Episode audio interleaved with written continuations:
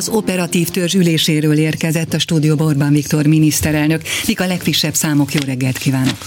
Tisztelettel köszöntöm a hallgatókat, jó reggelt kívánok! Új fertőzöttünk van 1576, meghalt 98 javarészben idős és krónikus betegségben szenvedő honfitársunk, kórházban van 3638 ember, és lélegeztető készüléken van 302.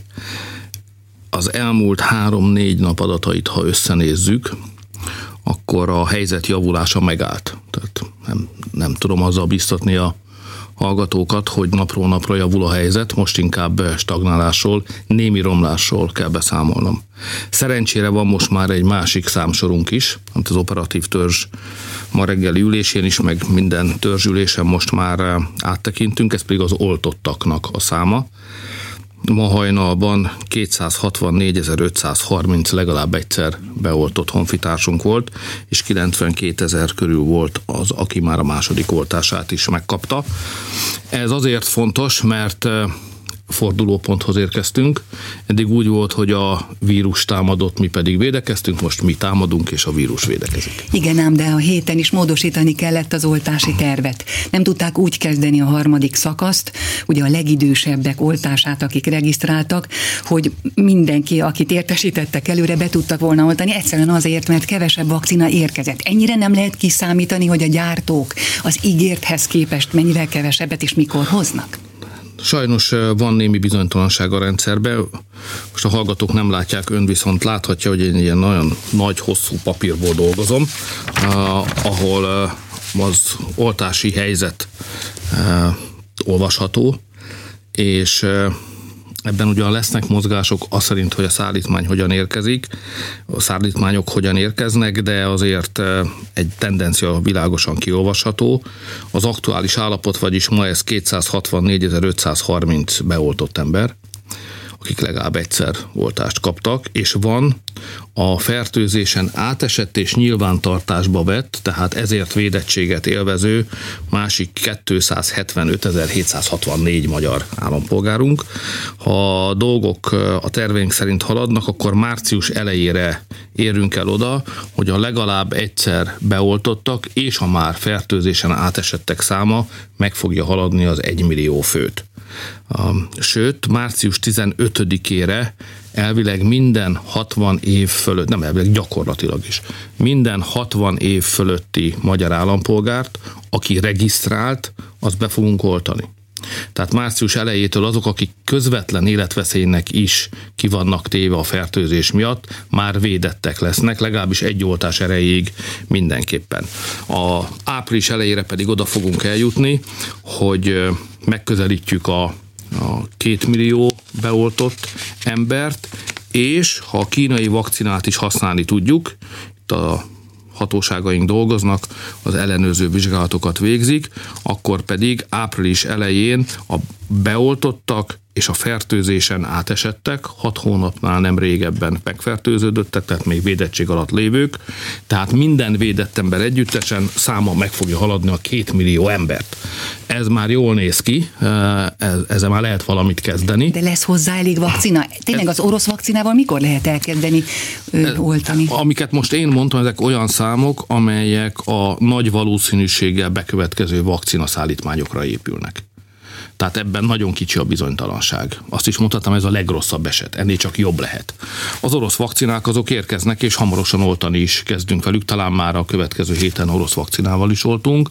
A kínai vakcina is érkezik, ott azonban még ellenőrző vizsgálatokat végeznek a hatóságaink, ahogy ők haladnak, úgy tudjuk bevetni a kínai vakcinát is. Jó hír, hogy Szerbiában mind az orosz, mind a kínai vakcinával oltanak, az jól halad, a tapasztalatok megnyugtatóak, magyarok is nagy számban vannak az oltottak között, hiszen a vajdaságban is sok magyar él, és tőlük tudunk első kézből információkhoz jutni, ezek megnyugtatóak ebben a pillanatban. Mennyit árt az, hogy független országgyűlési képviselő megkérdőjelezi az Országos Gyógyszerészeti Intézet hitelességét, munkáját, és azzal vádolja a kormányt, hogy meg akarja fertőzni a magyar embereket az orosz vakcinával és a kínaival. De mondjuk nem ő az egyetlen, hát a demokratikus koalíció minden második nap előáll egy ilyen váddal. Igen, szerintem itt két különböző dologról érdemes beszélni. Az első az, az, hogy a világban van egy csata. Most nincs időm ennek a ismertetésére, de jól látom az adatokból, nyilatkozatokból, hatósági ellenőrzések jelentéseiből, hogy gyógyszergyártók csatája is zajlik. És a, összefoglalóan azt mondhatom, hogy három különböző vakcina van ma a világban. Van az amerikai, az orosz, meg a kínai. Így fest a világ. Nem mondom, hogy szépeket tesznek közé egymásról, és azt, hogy támogatnák egymást, ami nekünk, akik nem gyógyszergyártók vagyunk, meg gyógyszergyárak részvénytulajdonosai, hanem potenciális betegek, tehát normális emberek, akik inkább tartanak a betegségtől, mi nem értjük ezt, és őnk ez ellenszenves, mert mi úgy gondoljuk, az életünkről van szó, és az életünkkel ne játszanak mindenfajta nagy multinacionális gyógyszergyártó cégek, de ettől, hogy nekünk ez a véleményünk, a valóságban ez a csata küzdelem az szerintem zajlik. És én látom a magyar nyilatkozatokból is meg tudom mondani, melyik parlamenti képviselő az, aki rendszeresen mindig amerikai érdekek mentén szokott megszólalni, tudom, hogy kik szoktak az oroszok mellett megszólalni, tehát van egy leképeződése a nagy gyógyszergyártó cégek csatáinak a magyar politikai véleménynyilvánításban. Ez egy dolog. A másik dolog, az a hatalomról szól, ugye én értem a baloldalt, ők ellenzékben vannak, az egy logikus gondolat, hogy ha rosszul működik a kormányzat, nem sikerül a válságkezelés, nem működik a gazdaság, összeomlik az egészségügy, vagy vagy sokan halnak meg, azok is, akiket meggyógyíthattunk volna, akkor ez a kormányra nézve negatív. És miután ők kormányra akarnak kerülni, azt gondolják, hogy így könnyebben lehet eltávolítani a kormányt, és ülhetnek be ők a mi helyünkre. Ez egy logikus gondolat, de szerintem egészségügyi világjárvány idején ez elfogadhatatlan. Tehát ez nem, nem szabad az egészségügyet, meg az emberek életét politikai kérdésnek tekinteni, és szerintem az ellenzék itt, a baloldal szerintem itt túlságosan messzire ment. Átlépett olyan határokat, amiket szerintem e- emberiességi okokból tehát politika fölötti szempontok miatt nem szabadna átlépni. Vannak szerencsésebb baloldallal ellátott országok is, ahol sikerült vagy a kultúrából az következett, hogy mindegy, hogy valaki kormánypárti volt, vagy ellenzéki jobboldali, vagy baloldali, a védekezés segítésére összpontosított mindenki. Mi nem vagyunk ilyen szerencsés ország, nem kell ezen megsértődni, tudomásul kell venni, ez a realitás, végezni kell a munkánkat. Van-e előrelépés az uniós vakcina beszerzés ügyében? Van-e olyan dolog, amit még a közvélemény itt nem tud, de mondjuk a miniszterelnökök vagy államfők tudnak? Jó lenne, ha lennének ilyen információk, de azt tudom mondani, hogy a brüsszeli vakcina beszerzés az lassan halad. A jó indulatú olvasatom erről az, hogy a brüsszeli bürokraták számára az volt a fontos, hogy minél olcsóbban szerezzünk be vakcinákat, ami érthető, mert őket majd azzal fogják támadni, ha lesznek támadások, hogy kellően körültekintőek voltak-e a vakcina beszerzésről szóló pénzügyi alkukba. De nekünk, akik nem brüsszeli bürokraták vagyunk, hanem magyarok is itt élünk, meg a különböző nemzetek fiai, akik az Unióban szerveződtek össze, nekünk a pénz nem lényegtelen, de az élethez képest másodlagos. Tehát ha választanunk kell, hogy kevesebb vakcinát lassabban és olcsón, vagy gyorsan és sokat, de drágában, akkor az utóbbit választjuk. És ez Brüsszelben talán nem olyan nyilvánvaló, mint itt Budapesten ebben a stúdióban. Ugye ráadásul azért a gazdasági érdekek és a gazdaság kérdése az rendkívül fontos egy ilyen pandémia idején. Ön úgy fogalmazott a tegnapi gazdasági évadnyitón, hogy most lezárult a gazdaságvédelem, a gazdaságvédelmi akcióterv, és kezdődik egy új szakasz. Mi fogja ezt az új szakaszt, a gazdaság újraindítását így időszakokra bontani? Az is a vakcinán múlik? Hát először is én is érzem a sürgetést, mindenki nyitni szeretne, meg szabadságot vissza, vissza, szeretné visszakapni a régi életét, úgyhogy megértem a vendéglátó soknak, meg a szállodásoknak is az elkeseredését, meg a nyomásgyakorlását a mi irányunkba, hogy minél hamarabb nyissunk. Ez egy emberi dolog, Nem kell vendéglátósnak lenni ahhoz, hogy az ember úgy érezze, hogy az élete egy fontos része hiányzik, pont a társasági része hiányzik.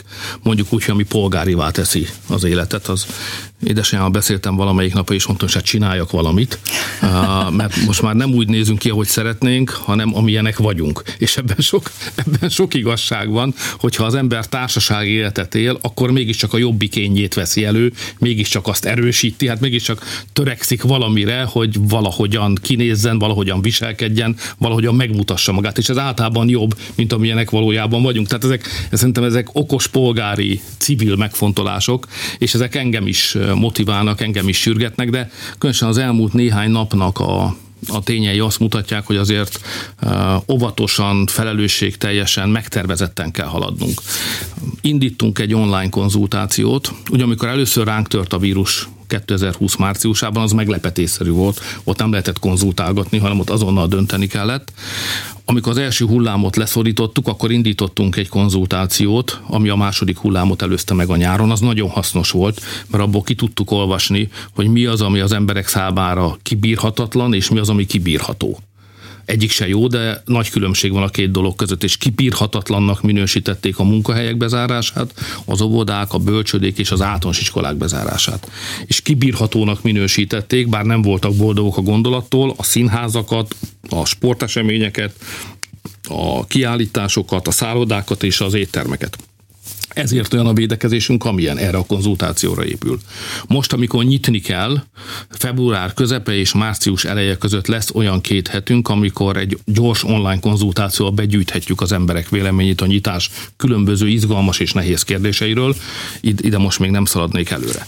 De akárhogyan is van, miután vakcina érkezett, ezért a gazdaság védelem átadta a helyét a gazdaság újraindításának. Ugye a gazdaságvédelemnél az a helyzet, hogy a vírus megtámadott bennünket, és meg kellett védeni a gazdaságot. Rengeteg döntést hoztunk a védekezés érdekében. Van egy vita arról, hogy ez a védekezés sikeres volt-e vagy sem. Én egy mércét használok ilyenkor, azt, hogy mennyi munkahely van Magyarországon, mennyien dolgoznak. És 2020 decemberében legalább annyian, sőt egy kicsivel többen dolgoztak, mint egy évvel korábban. Tehát sikerült megvédeni a munkahelyeket, ha munka van, minden van, ez a mi filozófiánk. A hangsúly nem a segélyen, hanem a munkán van, a mi gazdaságpolitikánkban. És most elindult a következő időszak, gazdaság újraindítási akcióterv, elfordítottuk az indítókulcsot, mert van vakcina. Az első döntéseket meghoztuk, ezeknek a bevezetése, elindítása zajlik most. Április elején meghozzuk azokat a döntéseket, amelyek elsősorban a magyar felsőoktatás, kutatásfejlesztés átalakításáról szól majd. 1500-2000 milliárd forintról beszélünk, és körülbelül július 1-én meg tudjuk hozni azokat a döntéseket, meg tudjuk hirdetni azokat a nagy fejlesztéseket, amelyek a teljes magyar energiarendszer korszerűsítéséről, amely a zöld gazdaság kiépítéséről, amely a körforgásos gazdaság kiépítéséről, és egy teljesen új agrár és vidékfejlesztés, egy soha nem látott nagyságrendű agrár és vidékfejlesztési program meg elindulásáról szól. Ez lesz a harmadik szakasz. És szerintem ezt, ezeket a döntéseket meghozzuk, október-novemberre minden is lesz indítva, és szerintem ez az év, ez a 2021-es év jó eséllyel egy példátlanul sikeres újraindítási év lesz. Egyébként a 20-as év, amely negatív évként marad meg az emlékezetünkben, hiszen Európában mindenhol visszaesett a gazdaságok teljesítménye. Nemzetközi összevetésben egyáltalán nem néz ki rosszul. Most már jönnek ki a 2020-as gazdasági növekedésre vonatkozó adatok az Európai Uniós országok felében már ez rendelkezésre áll, messze az élmezőnyben vagyunk, tehát a visszaesés mértéke 5 és 6 százalék közötti Magyarországon közelebb az 5-höz, 5-1-5-2, majd meglátjuk, hogy pontosan milyen számot közöl a statisztikai hivatal, de valahol ebben a nagyságrendben van. Az osztrákok messze mögöttünk vannak, a németek is talán egy kicsivel, vagy velünk egy helyen, talán még a cseheket, majd a cseh miniszterelnök egyébként is sikerül megelőzni, ami egy óriási teljesítmény volna, hiszen ők, ők nálunk most még jobbak, de majd utolérjük őket. Tehát, tehát úgy érzem, hogy nemzetközi összevetésben is a gazdaság védekezésére fordított energiák jól térültek meg, és ez jó start helyzet az idei év számára.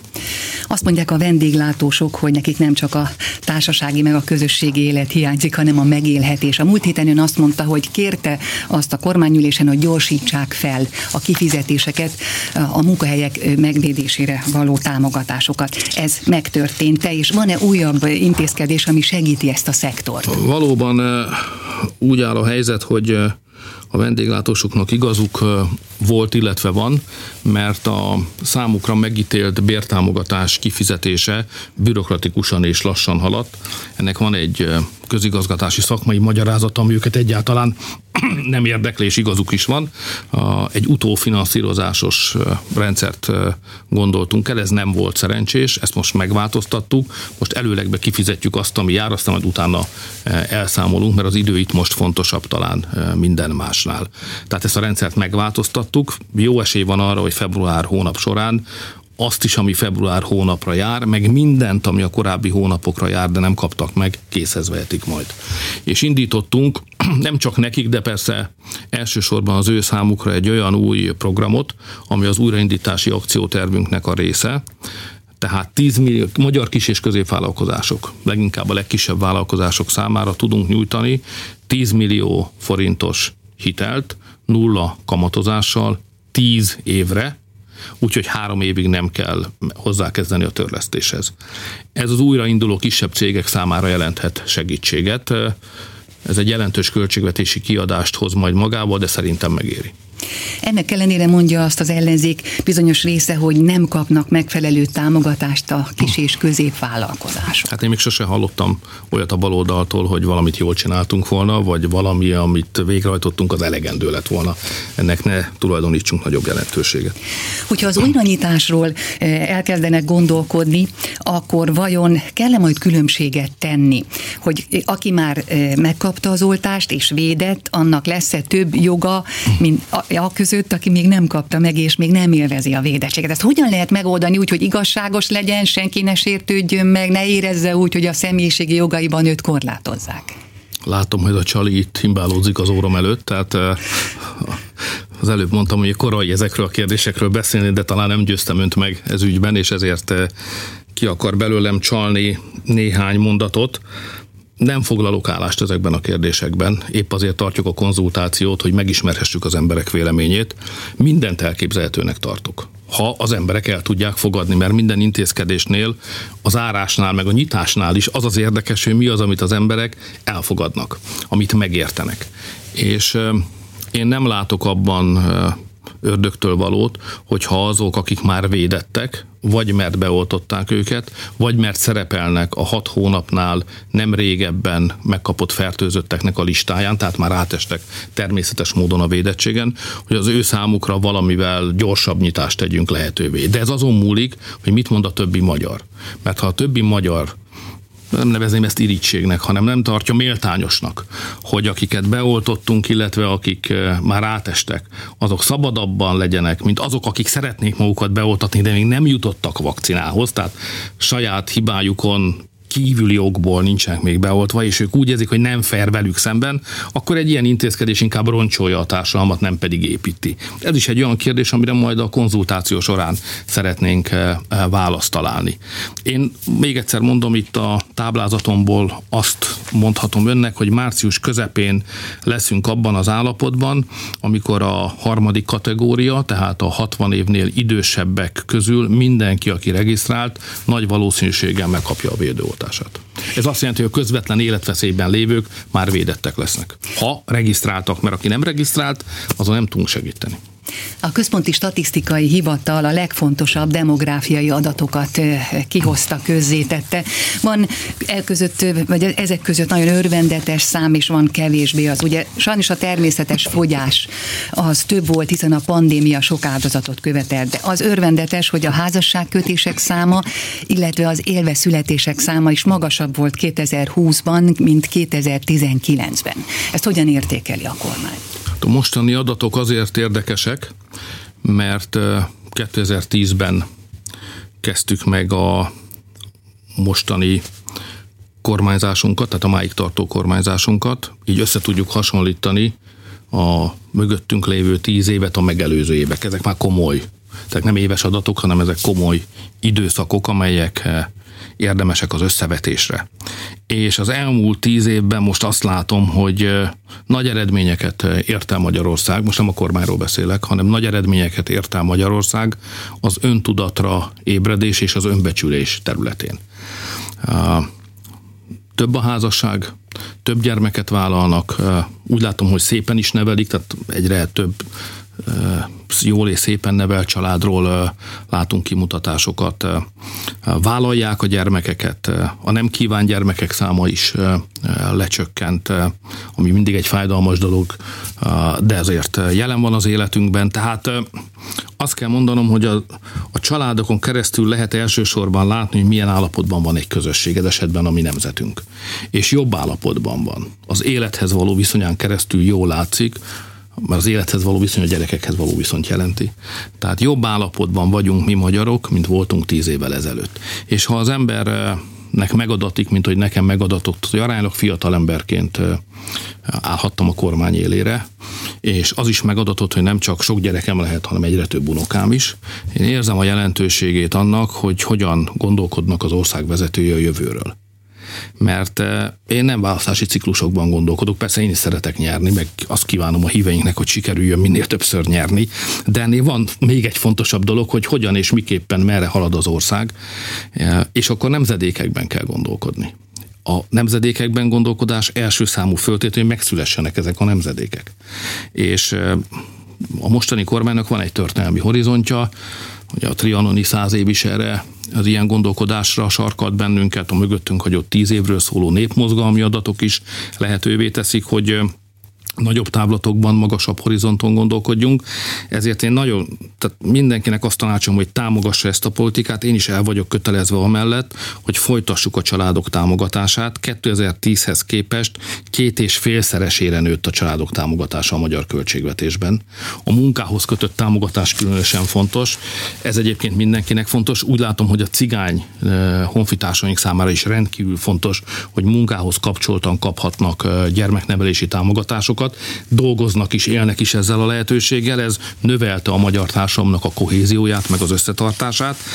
Ha nem vezettük volna be 2010-ben ezt a családtámogatási rendszert, ami ami keretei között ma éljük az életünket, akkor 115 ezerrel kevesebb gyermek született volna az elmúlt tíz évben. Van-e szebb mutató, amit egy kormányzásról, vagy egy, egy tíz éves periódusról kiállíthatnánk, mint ez? Amikor egy ilyen politikát megfogalmazott a kormány, és azt mondta, hogy nemzedékekben próbálja ezt megtenni, akkor meg kellett találni azokat a pontokat, amelyeken segíteni tud, vagy ösztönzést tud adni a családoknak. Azt veszük azzal, hogy van egy baba kötvény, aztán utána van a baba váró hitel, és megvannak azok a lépések, hogyha amikor iskolába kerül a gyerek, illetve már az óvodában, ugye, hogyha igény, akkor ő hozzájut ingyen az étkezéshez, ingyen kapja a tankönyvet, aztán az érettségi után akár az első nyelvvizsga ingyenes, sőt, az első kresztan folyam is ingyenes, és most talán a legfrissebb intézkedés az volt a kormánynak, hogy azt mondta, hogy próbáljuk meg, hogy 25 éves korig a fiataloknak ne kelljen személyi jövedelemadót fizetniük. Ha megnézzük ezt az évet, akkor nullától 25 évig ez olyan segítségnyújtást jelenthet, ami valóban meg tudja alapozni azt, hogy egy ember, egy fiatal ember önállóvá váljon. Hát, hát reméljük, én mindig is úgy nőttem föl, arra neveltek, én magam is erre törekedtem, hogy minél hamarabb a saját lábamra tudjak állni. És szerintem ez az ösztön ma is bent van a szülőkben is, hogy ehhez akarnak segítséget adni a gyermeknek, meg remélem a gyerekek is szeretnének minél hamarabb komoly emberré, önálló emberré válni, vagyis saját lábra állni. Nekünk van egy elképzelésünk, ebben egy filozófia tükröződik, hogy a megszületéstől kezdve milyen segítséget tudunk adni egy magyar fiatalnak, hogy az önálló életet el tudja kezdeni. Ugye a megszületés után adjuk a óvodát, meg a bölcsödét, meg az iskolát, meg az ingyenes étkezés, meg az ingyenes tankönyvet. Ugye így elérkezik a 14 éves korhoz egy ember, eddig gyerek, 14 éves kortól belép a fiatalok, ez már egy komolyabb korszak, már más felelősség. A fiatalok ö, ö, élethelyzetébe ott akik szakmát tanulnak, már azonnal kapnak gyors támogatást, akik gimnázium mennek, azoknak pedig a tanulmányait fizetjük, a jóknak pedig lehetővé tesszük, hogy ingyen tudjanak menni az egyetemre, és akkor utána kezdődik 18 éves kortól a fiatal felnőttek élete, ami a mi fölfogásunk szerint nagyjából 25 éves korig tart, és azt szeretnénk, ha akkor babaváró hitel, csók, lakástámogatás, vagy lakásfelújítás, adómentes saját jövedelem, szóval ez így együtt ingyenes jogsi, ezek így együtt kiadjanak egy lehetőséget. Most persze ezzel nagyon óvatosnak kellni, mert magyarok vagyunk. Tehát a magyar még a segítséget is olyan furcsán fogadja el. Tehát neki, hogy mondjam, nagyon fontos, hogy ez mind az ő saját személyes szabad döntése legyen. A családtámogatásban is ez a legnehezebb. Vannak egyszerűbb országok, ahol ha azt mondják, hogy a gyerekeket meg a családokat támogatják, akkor százszázalékos támogatás van. A mi országunk nem ilyen ország. Itt állandóan kirobban egy vita arról, hogy szabad-e a kormánynak vagy a mindenkori politikának véleményt mondani arról, hogy a több gyerek jobb, mint a kevesebb gyerek. Nem beavatkozása ez az emberek privát életébe. Tehát ez egy, ez egy érzékenyebb világ a magyar világ. Úgy kell nekünk családtámogatást csinálni, hogy mi lehetőséget ajánlunk föl. És az első pillanattól nyilvánvaló, hogy milyen lehetőséggel és hogyan élnek, az kizárólag az emberek döntés, az ő szabad döntésük. Semmilyen életformát, életkeretet nem akarunk rájuk erőltetni. De akarunk adni mindenkinek egy egy esélyt. Aki házasságot köt, aki gyermeket akar vállalni, aki gyermeket akar nevelni, a gyerek a mi fölfogásunkban közjószág is, mert a nemzet is a gyermekeiben és a jövőjében él, azon kívül, hogy persze saját személyes boldogságot ad minden szülőnek, de mégiscsak a jövőről van szó, ezért a gyermek érték, akik ilyet vállalnak, ilyen életformát, családos élet, azokat támogatjuk. De ezt úgy kell tenni, hogy ez ne beavatkozásnak tűnjön. Még egyszer mondom, 11 néhány éve gyakorlom ezt a szakmát, vagy vagyok miniszterelnök, és rendre minden évben vannak viták, amelyek erről szólnak. Annyira evidens a számló, hogy jót akarunk, hiszen segíteni akarunk a családoknak, a gyerekvállalást akarjuk ösztönözni, és mégis meg kell védeni egy evidensen jó álláspontot is a visszatérő politikai vitákban. De hát ettől szép a mi országunk, hogy ilyen bonyolult. Köszönöm. Orbán Viktor miniszterelnököt hallották.